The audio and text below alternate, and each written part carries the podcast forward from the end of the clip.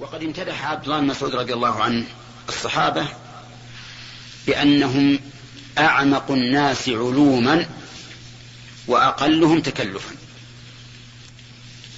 هم علومهم عميقة بحر لا قاعة له وأقلهم تكلفا. فالتكلف وكثرة الأسئلة وإيراد الاحتمالات على النصوص هذا لا شك أنه خلاف جادة السلف. السلف يأخذون الأمور على ما, على ما هي عليه ولا يتكلفون الأسئلة. ولهذا قال مالك للذي قال الرحمن على العرش استوى كيف استوى؟ قال له؟ قال السؤال عن بدعة لأنه من التكلف. خلي الأمور على ظاهرها ولا تتعمق لا تورد احتمالات كذلك يوجد الآن ناس أناس يوجد أناس الآن يريدون يوردون مثل هذه الاحتمالات على مثل على قول الرسول عليه الصلاة والسلام ينزل ربنا إلى السماء الدنيا حين يبقى ثلث الليل الآخر. فيقول هذا المورد ثلث الليل الآخر لا يزال موجودا على الكرة الأرضية. إذا انتقل من جهة حل في جهة أخرى.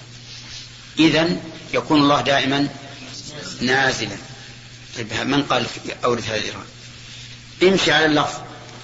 ينزل ثلث الليل إلى طلوع الفجر. فقط. بعد ذلك ما يكون نزول بالنسبة لهذه الجهة التي طلع الفجر عليها. والرب عز وجل ليس كمثله شيء حتى يقاس بخلقه. فأقول إن هذه المساءلات مما يكره. فصار كثرة السؤال الآن. إيش؟ أولا قسمان القسم الأول ثلاثة أنواع. والثاني نوع واحد. الأول أن يسأل عما وقع. آه القسم الأول كثرة السؤال عما لم يقع وأشد من ذلك ما لا يتوقع. الثاني كثرة الإيرادات على ظواهر النصوص فإن هذا يوجب للإنسان الدخول في متاهات وعدم استقرار علمه وأن يكون دائما في شك يحتمل كذا يحتمل كذا. هذا مما ينهى عنه. أما قوله إضاعة المال إضاعة المال صرفه فيما لا فائدة فيه دنيا ولا أخرى. هذا إضاعة المال. مثل يجي إنسان يشتري مثلا ألف ريال زفت. تعرفون الزفت؟ ها؟ زفت زاي فاء تاء. معروف؟ ثم يوقد به. لماذا؟ قال بشوفوا شلون اشتعل النار به.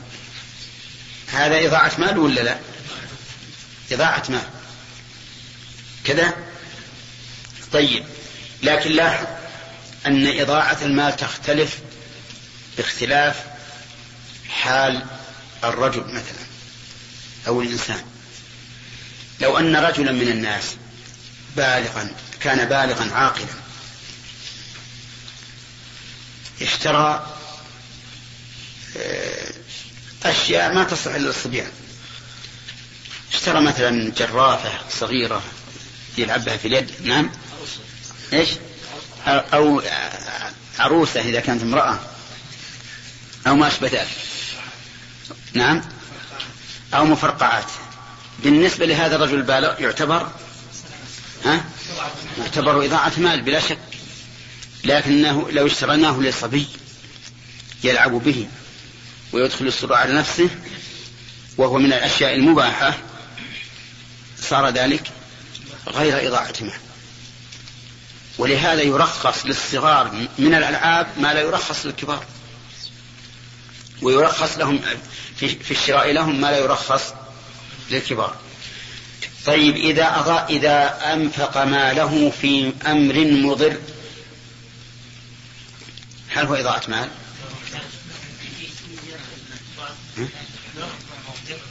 مضر إيه لكن هو إضاعة مال ولا لا؟ نعم لأنه بطريق الأولى إذا كان إذا أنفقه في شيء لا, ينفع فهو إضاعة مال فما بالك إذا أنفقه في شيء ضار. ومن هنا نأخذ تحريم الدخان مثلا. تحريم الدخان التدخين. ليش؟ لأنه بلا شك مضر. حتى الذين يشربونه يقرون بضرره. فنقول إذا صرف المال فيه من إضاعة المال المنهي عنها. طيب. ومنع وهات منع. وهات. كيف منع وهات ما هذه ضدان نعم. نقول منع فيما يبذل وهات فيما يسأل. يكون جموعا إيه منوعا. جموعا منوعا. اللي عنده يمسك به فلا يصرفه. واللي عند غيره؟ ها؟ ياخذ يقول هات. أعطاه عشرة قال هات عشرين قال هات. ثلاثين هات. هذا منع هات. إذا المنع الهات عبارة عن منع ما يبذل ها وطلب ما ليس عنده. طيب. و وعقوق الأمهات. العق بمعنى القطع. يعني منع حق الأم ونص على الأم لأنها أحق بحسن الصحبة من الأب ولأن الأم لضعفها لا تأخذ بحقها غالبا. بخلاف الأب الأب لو أن ابنه قطع مثلا لأخذ حقه بيده. بخلاف الأم فهي لضعفها ورقتها وحنانها لا تأخذ بحقها. فلهذا قالوا وعقوق الأمهات وإلا حتى عقوق الآباء حرام منهي عنه. ووأد البنات الوأد هو دفن الحي دفن الحي. وكانت وكان الناس في الجاهلية لسفههم وجهلهم يدفن الرجل ابنته. نعوذ بالله. يعني أغلظ من الحيوان. يحفر لها حفرة وهي تجاهد ويدفنها وهي حية. لماذا؟ خوف العار. وإذا بشر أحدهم بالأنثى ظل وجهه مسودا وهو كظيم يتوارى من القوم من سوء ما بشر به يختفي. أيمسكه على هون؟ يعني على ذل وهوان أم يدسه في التراب يعني يتردد هل يمسك هذه البنت على هون أو يدسها في التراب. أكثرهم يدسها في التراب. نسأل الله العافية. حتى ذكروا أن الواحد منهم يحفر الحفرة لابنته فإذا طار الغبار على لحيته نفضت لحيته عن الغبار ثم يدفنها والعياذ بالله. وربما يدفن ابنته وهي تستغيث به. تقول يا بابا يا بابا. وهو يدفنه والعياذ بالله. جبروت غلظة نسأل الله العافية. ف... و... فلهذا قال ووأد البنات. طيب لم نذكر وأد الأبناء. بناء على الغالب. بناء على الغالب.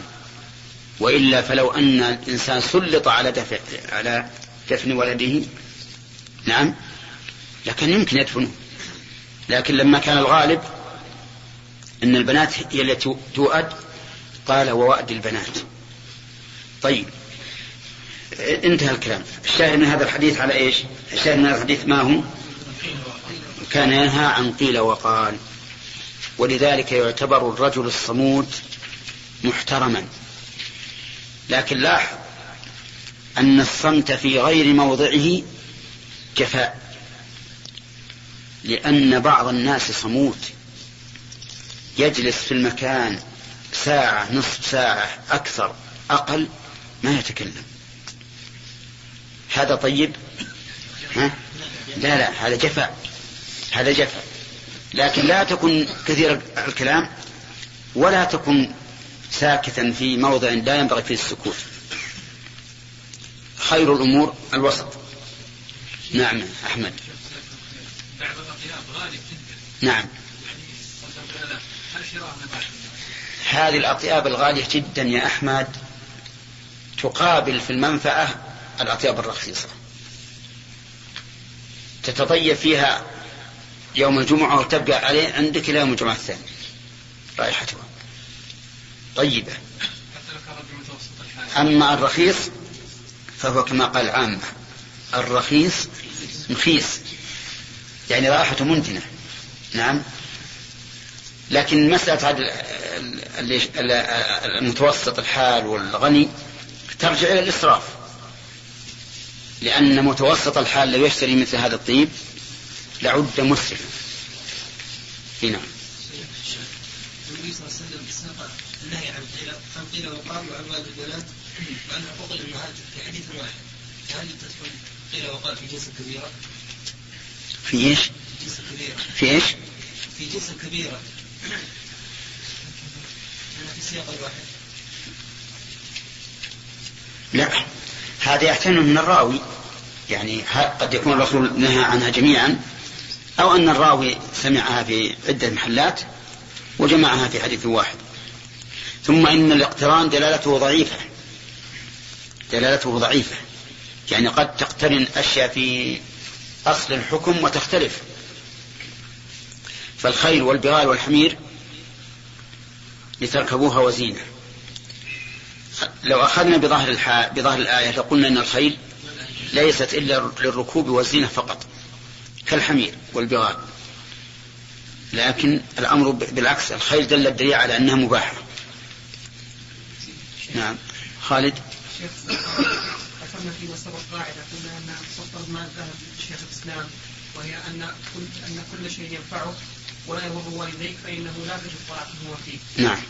وفي مسألة الجهاد واستئذان أبوين إذا كان الأبوان لا يحتاجان إلى الذبح وهو يريد أن ينتهي بالجهاد إما بالشهادة أو بكذا نعم كيف كان نعم لأن لأن نفع البر أكبر من من الجهاد فإن الرسول عليه الصلاة والسلام قدم البر على الجهاد. لما سأل عبد الله بن مسعود أي العمل أحب الله؟ قال الصلاة على وقتها. قلت ثم أي قال بر الوالدين. قلت ثم أي قال الجهاد في سبيل الله. نعم. يقول أنت الآن سفيه أن تعصي والديك فيما, فيما هو أقل نفعا لك. هذا سفه. نعم. باب حفظ اللسان ومن كان يؤمن بالله واليوم الآخر فليقل خيرا أو ليصمت. وقوله تعالى ما يلفظ من قول إلا لديه رقيب عتيد حدثني محمد بن أبي بكر. من أهم ما يكون. نسأل الله أن يعين وإياكم على حفظه. حفظ اللسان من أهم ما يكون. لأن النبي صلى الله عليه وسلم أخذ بلسان نفسه بلسانه. وقال لمعاذ كف عليك هذا. قال يا رسول الله وإنا لمؤاخذون بما نتكلم به. هل علينا إثم بالكلام؟ قال ثكلتك أمك يا معاذ. وهل يكب الناس في النار على وجوههم أو قال على مناخرهم؟ إلا حصائد ألسنتهم فحصائد اللسان من أخطر ما يكون على الإنسان. ربما يتكلم الإنسان بكلمة واحدة لا يلقي لها بالا وهي من غضب الله تهوي به في النار. نسأل الله العافية. ولذلك يجب أن نحفظ ألسنتنا عما حرم الله. ويندب ندبا بالغا أن نحفظها عما لا ينفع. من كان يؤمن بالله واليوم الآخر فليقل خيرا أو ليصمت. أما ما كان خيرا في ذاته أو خيرا لغيره فلنتكلم به. فالخير لذاته مثل الذكر والقرآن.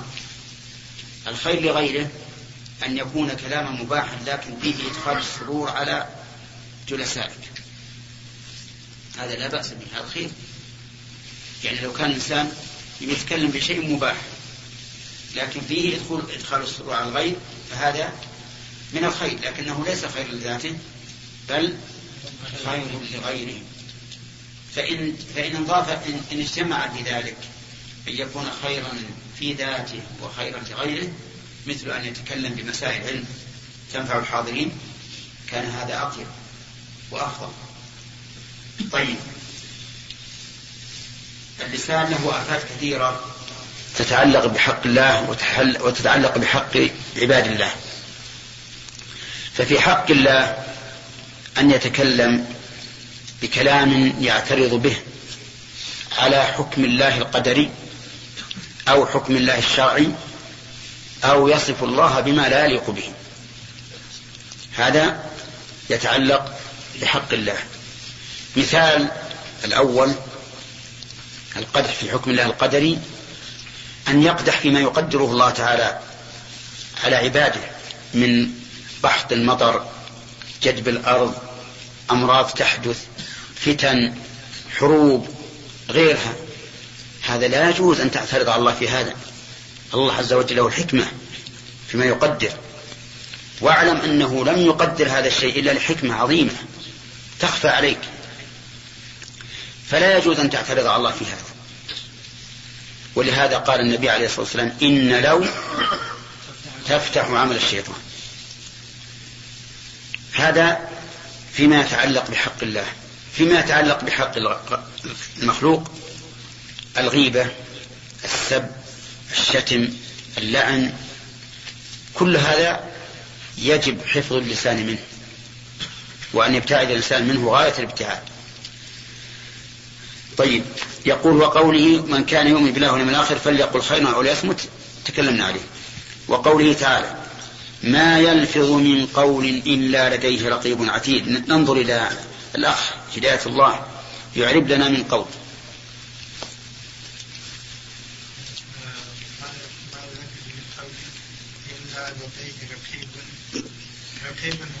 لا من قول بس. يتعلق ها؟ من جاب ما يلفظ ما يلفظ من قول ما يلفظ. ما يلفظ من قول إلا لديه رقيب عتيد. رقيب هو فاعل. ما هو رقيب؟ الله يسلمك. من قول بس. هو متعلق به يلفظ اعربه قبل قبل نشوف اعربه. ما ما نافية. من قول بس. من حرف جاء وقول مجرور به زائد. إعرابا ولا غير زائد؟ وزائد إعرابا. إي نعم. زائد إعرابا. وليس زائدا نعم. زين طيب. قول. وقول مجرور به لا. هي جاءتك على ضغطها شوي. طيب ها؟ مفعول يعرف أمشي. مفعول به منصوب قول مفعول به. منصوب بك منصوب بفتح المقدرة منع مظهور يشتغل محل بحركة حرف الاسم بحركة حرف الجر الزائد مفعول به منصوب. وأن نصب فتحة مقدرة على آخره مع من ظهورها اشتغال المحل ها بحركة حرف الجر الزائد زين. طيب. كلمة قول إذن. دخل عليها حرف جر زائد إعرابا لكنه زائد معنى يزيدها معنى. قول نكرة. والمعروف عند علماء البلاغة أن حروف أن الحروف الزائدة كلها تفيد التوكيد تفيد التوكيد. وعلى هذا فهي مؤكدة لعموم كلمة قول لأن قول نكرة في سياق النفي. فتكون عامة. وتكون من مؤكدة لهذا العموم. وأنا أريد أن أتوصل بهذا التقرير إلى أن أي قول يقوله الإنسان فإن لديه ذلك الرقيب العتيد. كل قول سواء خير أو شر أو لغو. لا خير ولا شر. فلديك رقيب مراقب عتيد حاضر.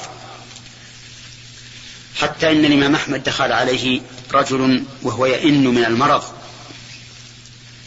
فقال له إن طاووسا يقول إن الملك يكتب أو يكتب أنين المريض. تعرفون المريض يون من شدة المرض؟ فأمسك رحمه الله عن الأنين خوفا من أن يكتب عليه. إذا ما من قول تقوله إلا يكتب. وسبحان الله ما أكثر الأقوال المكتوبة نحن الآن لو في هذا المكان لو سجلنا كلامنا قبل عشر ليال بس في جلستنا هذه كم يكون من أشرطة؟ نعم أشرطة كثيرة. كل هذا المكتوب سوف ينشر لك يوم القيامة. كتابا تلقاه منشورا. ويقال اقرأ كتابك. فأنا أقول والله إن إنسانا يكتب عليه كل ما يقول لحري به أن يقل من القول. أن يقل من القول. لأنه سوف يجد هذا الكتاب منشور يوم القيامة. كل كلمة. كل كلمة. لكن هذا الرقيب العتيد يكتب الخير والشر. الخير لك والشر عليك. قد يتكافئان وقد يزيد أحدهما. لكن من نعمة الله أن الحسنة بعشر أمثالها والسيئة بمثلها فقط. ونعم في هذه الآية التحذير من إطلاق اللسان. تحذير من إطلاق اللسان لأن كل شيء سوف يكتب. نعم. حدثني محمد بن أبي بكر المقدمي قال حدثنا عمر بن علي أنه سمع أبا حازم عن سهل بن سعد عن رسول الله صلى الله عليه وسلم قال من يضمن لي ما بين لحييه وما بين رجليه أضمن له الجنة. حدثني عبد الرسول عليه الصلاة والسلام هنا يخاطب المؤمنين. فإذا ضمن المؤمن ما بين لحييه وما بين رجليه ضمن الرسول له الجنة. والضامن هنا ملي لكنه يضمن على أنه وكيل عن ملي منه عنه عن الله. أما الرسول عليه الصلاة والسلام نفسه فلا يقدر يعطي الجنة. أبدا. لكنه ضامن بما أوحى الله إليه. فهو كالرسول عن الله عز وجل. أنه ضامن لمن حفظ ما بين لحييه وهو اللسان وما بين رجليه وهو الفرج فإن, فإن الجنة مضمونة له. وفي هذا الترغيب على حفظ اللسان. نعم. يعني يروى عن ابن عباس رضي الله تعالى عنهما ان الملك لا يكتب الا ما كان فيه أو شر اما فلا يكتب هذا خلاف ظاهر الآية. خلاف ظاهر الآية. لكن لعل ابن, ابن عباس إن صح عنه النقل يريد ما يثاب عليه أو يعاقب. بمعنى أنه لا يكتب كتابا يثاب عليه العبد أو يعاقب إلا الخير والشر. أما الكتاب الثاني يكتب ولكن لا, لا يؤاخذ به الإنسان. نعم. أحسن الله إليك. نسمع كثيرا بعض الناس يقول الحمد لله الذي لا يحمد على مكروه سواه. هذا صحيح؟ لا غير صحيح. كان النبي عليه الصلاة والسلام إذا أصابه ما يكره قال الحمد لله على كل حال. لأن نسبة المكروه إلى الله كأنه يعطي, يعطي الترجع.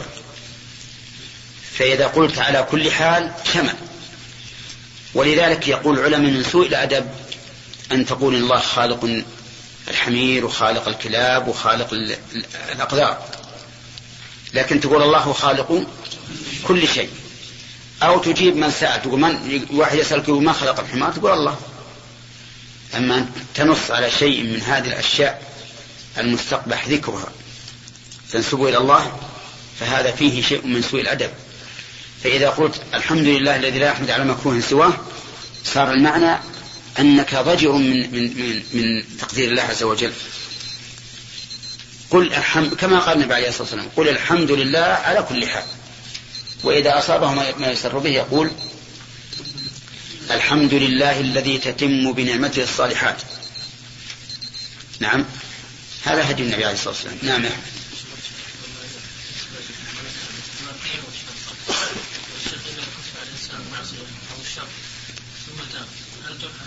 تمحى. تمحى بنص القرآن. إن الحسنات يذهبن السيئات. نعم. لا لا إذا محيت ما ما تكون السجن. حدثني عبد العزيز بن عبد الله.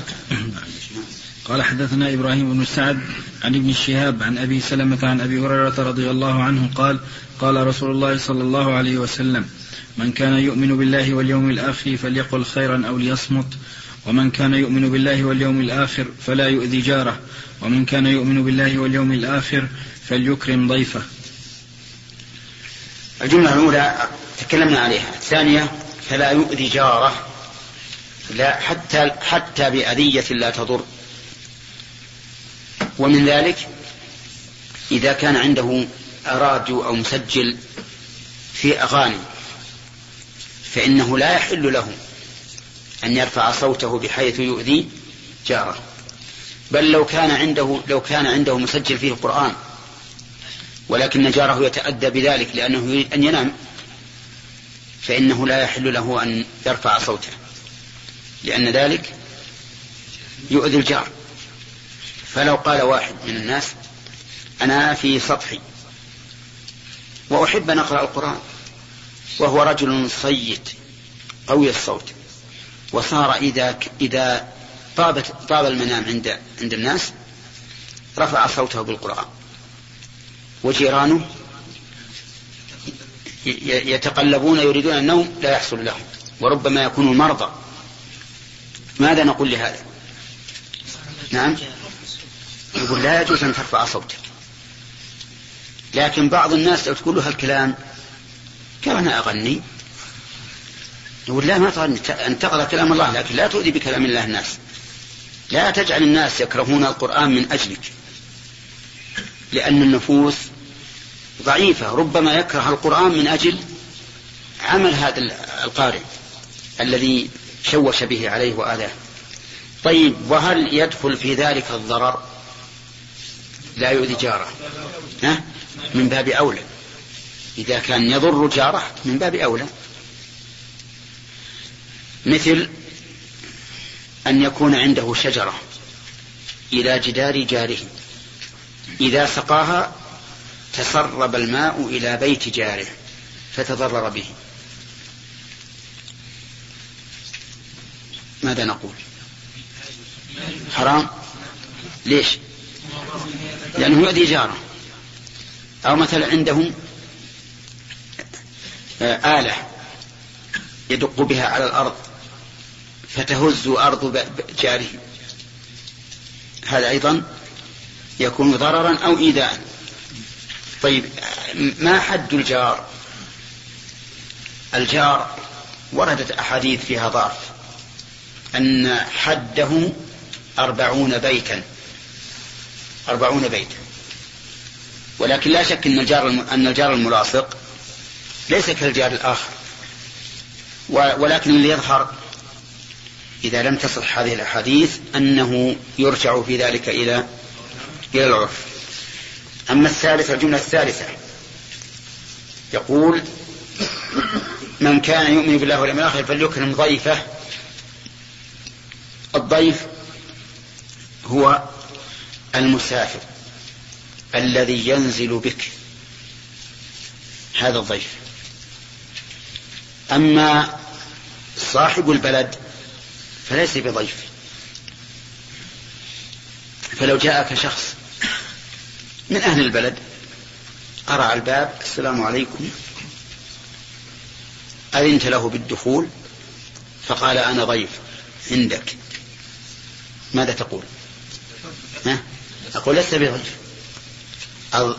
إن كنت تريد أنك ضيف بس في مجيئك هذا لا بأس ما في معنى نكرمك. لكن ضيف تبقى عندي يوما وليلة واجب.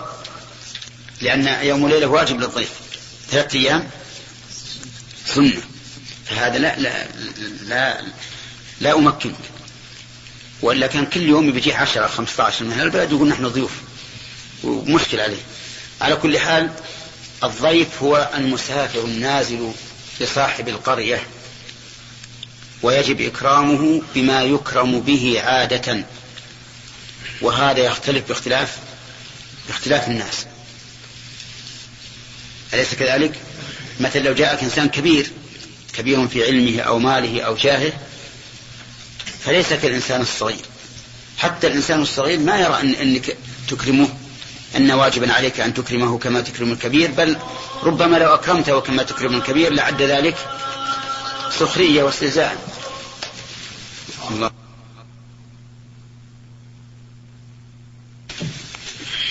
بسم الله الرحمن الرحيم. الحمد لله والصلاة والسلام على رسول الله قال النبي صلى الله عليه وسلم لن يدخل أحدا منكم عمله الجنة. روى هذا الحديث عن النبي صلى الله عليه وسلم ثلاثة من الصحابة وهم أبو هريرة وجابر بن عبد الله وعائشة رضي الله عنهم أجمعين. في خمسة وثلاثين رواية هي في الصحيحين ومسند الإمام أحمد وسنن الدار وسنن ابن ماجه وسنن الدارمي. ففي صحيح البخاري أربع روايات ثلاثة عن أبي هريرة ورابعة ثلاث عن أبي هريرة ورابعة عن عائشة. وفي صحيح مسلم ثمانية روايات خمسة عن ها؟ ثمان روايات. ثمان روايات خمس عن أبي هريرة وثنتان عن جابر ورواية عن عائشة. وفي مسند الإمام, الإمام أحمد اثنان وعشرون رواية اثنان وعشرون رواية. ثنتان وعشرون رواية. سبع عشرة رواية عن أبي هريرة. سبع عشر سبع عشرة. سبع, عش سبع عشرة رواية عن أبي هريرة وثلاثة عن جابر. وثلاث وثلاث عن جابر وثنتان عن عائشة. وعند ابن ماجه رواية واحدة عن أبي هريرة وعند الدارمي رواية واحدة عن جابر. وورد هذا الحديث بألفاظ, بألفاظ كثيرة يجمعها معنيان. الأول دخول الجنة والثاني النجاة من النار. فالأولى وردت بخمس عشرة رواية والثانية بعشرين. وكلمة عمله في الحديث وردت في اثنين وثلاثين موضعا غير مقترنة, غير مقترنة بالباء. واقترنت بالباء في ثلاث مواضع فقط من رواية أبي هريرة. فالأولى في صحيح مسلم شرح النووي عن أبي هريرة مرفوعا واعلموا أنه لن ينجو أحد منكم بعمله. والثانية والثالثة في مسند الإمام أحمد عن أبي هريرة مرفوعا لا يدخل أحدكم الجنة بعمله. والثانية وما منكم أحد داخل الجنة بعمله. وهذه أربعة وثلاثون رواية نذكرها هنا فقد روى إلى آخره يا شيخ. خلاص في شيء الآن هذه الروايات مجموعة التي ليست فيها الباء. 32 رواية. اي نعم أهم شيء اللي بقلبه إيه؟ صار في مسند الإمام أحمد لا يدخل الجنة أحد بعمله والثاني مسلم لن ينجو أحد منكم بعمله أحسن روايتان الشيخ في المسند. لا يدخل أحدكم الجنة بعمله. ما منكم أحد داخل الجنة بعمله. اي نعم. الكلام عن دخول الجنة بالعمل. هذه النجاة من النار رواية المسلم النجاة النجاة. بس يا شيخ وال 32 الأخرى كلها ما فيها باء. ما تحمل عليها. هي المعنى واحد. اي بس النبي عليه السلام يستحضر قوله تعالى إذا قلنا ما في باء. يستحضر يستحضر قوله تعالى ادخلوا الجنة بما كنتم تعملون. يصير ما في تضاد يعني ما في تنافر بين الآية لفظ الآية ولفظ الحديث. لا إذا لم تأتي البصر إيش التعارض؟ لأن نقول بما كنتم صريح إن سبب العمل والحديث؟ حديث نفي. نفي. نفي العمل صراحة مناقضة. أشد يعني معارضة. إسقاط الباب الحديث أشد معارضة من وجود الباب. هو يقول لن يدخل أحد لن يدخل أحد منكم الجنة عمله؟ ها؟ نعم. إذا العمل لا يدخل لا يدخله. جزاء بما كنتم تعملون. العمل يدخل إيه؟ العمل يدخل. لكن يحمل الحديث ليدخل عمله يعني على سبيل المعاوضة أو ما أشبه ذلك. يعني يحمل على الحديث الذي في الباب الذي فيه الباب.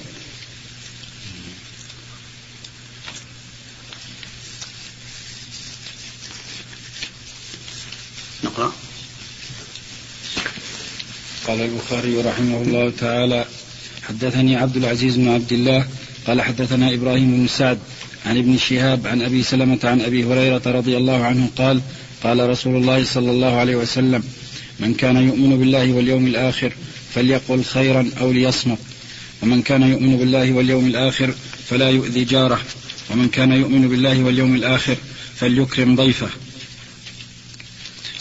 حدثنا أبو الوليد قال حدثنا ليث قال حدثنا سعيد المقبوري عن أبي شريح الخزاعي قال سمع أذناي ووعاه قلب النبي صلى الله عليه وسلم يقول الضيافة ثلاثة أيام جائزته. قيل وما جائزته؟ قال يوم وليلة. قال ومن كان يؤمن بالله واليوم الآخر فليكرم ضيفه ومن كان يؤمن بالله واليوم الآخر فليقل خيرا أو ليسكت. حدثني إبراهيم بن حمزة. بسم الله الرحمن الرحيم. فيما سبق من وجوب إكرام الضيف ومن وجوب السكوت إلا عن خير. وفيه أيضا بيان أن الضيافة التامة ثلاثة أيام. والضيافة التي لا بد منها يوم وليلة. هنا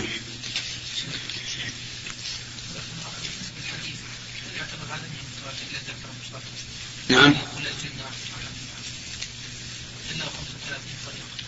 لا لكن من رواه ثلاثة يعني ما رواه عن الرسول عليه الصلاة والسلام إلا ثلاثة جابر وأبو هريرة وعائشة ما يكون متواتر لا يكون من المشهور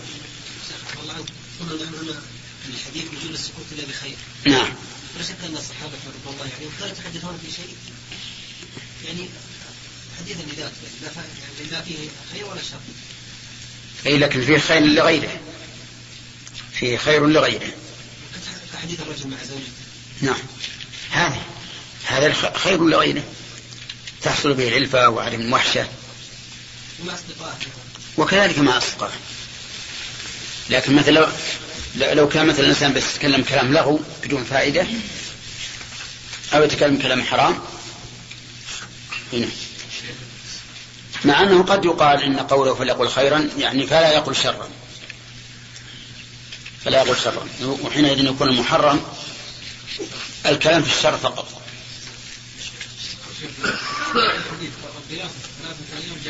نعم.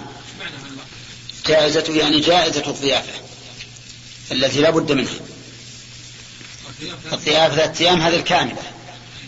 ثم قال جائزته يعني التي لا بد منها يوم وليلة ها؟ فيها نصب. فيها بالنصب. الرواية الثانية بالنصب. يعني أعطوه جائزته أو أكرموه جائزته. هنا ها؟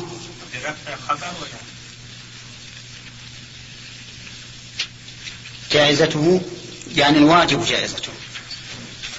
خلاص مثل محمد حدثني إبراهيم بن حمزة قال حدثني ابن أبي حازم عن يزيد عن محمد بن إبراهيم عن عيسى بن طلحة بن عبيد الله التيمي عن أبي هريرة أنه سمع رسول الله صلى الله عليه وسلم يقول إن العبد لا يتكلم بالكلمة ما يتبين فيها يزل بها في النار أبعد مما بين المشرق.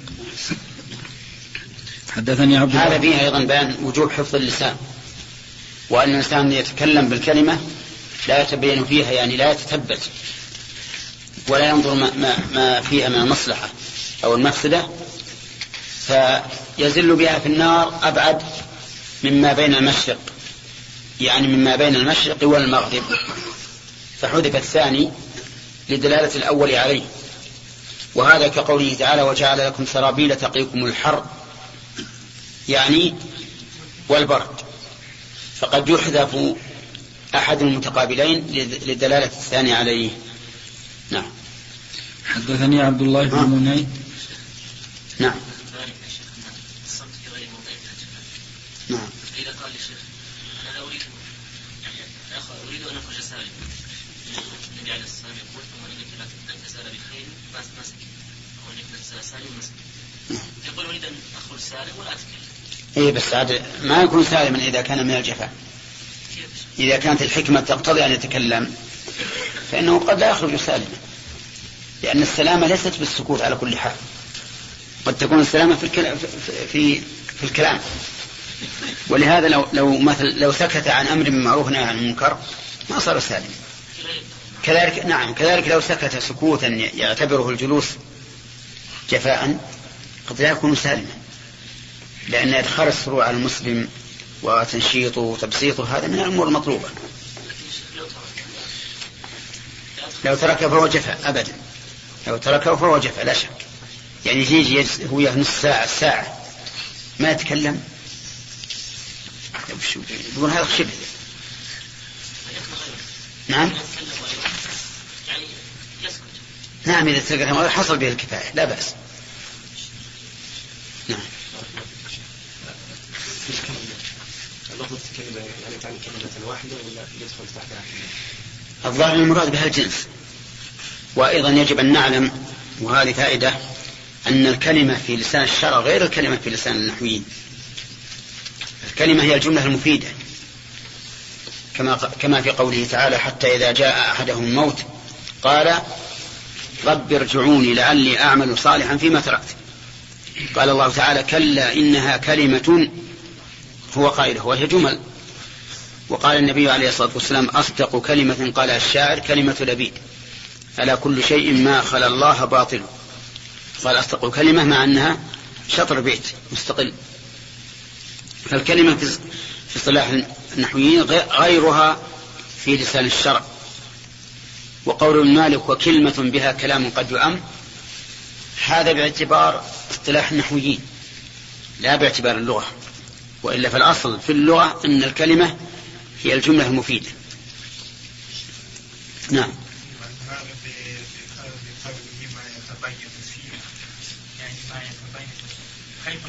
يعني ما يتثبت.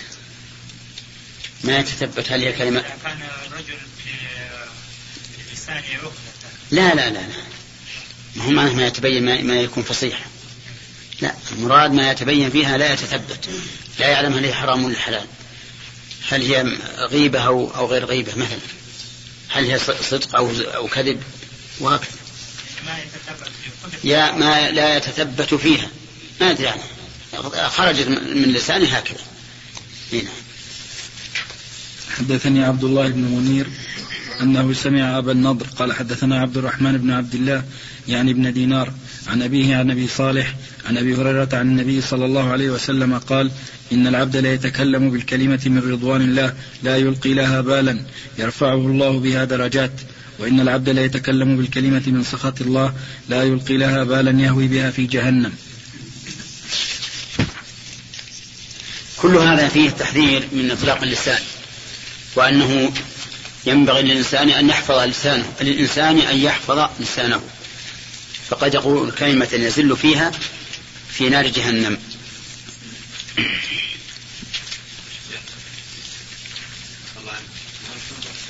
أحمد. بعض الروايات في جهنم حتى لو كانت الكلمة معصيه يهوي بها لا ما هو معناه كل كلمة.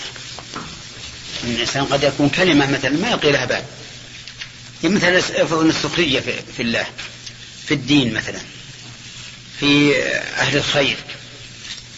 ما يهتم. وتكون كفر. قد تكون كفرا. له ما قال كل كلمة. قال بالكلمة. مو كل كلمة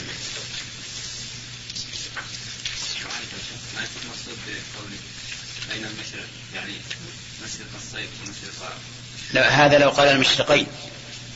قلنا هذا وهذا. نعم.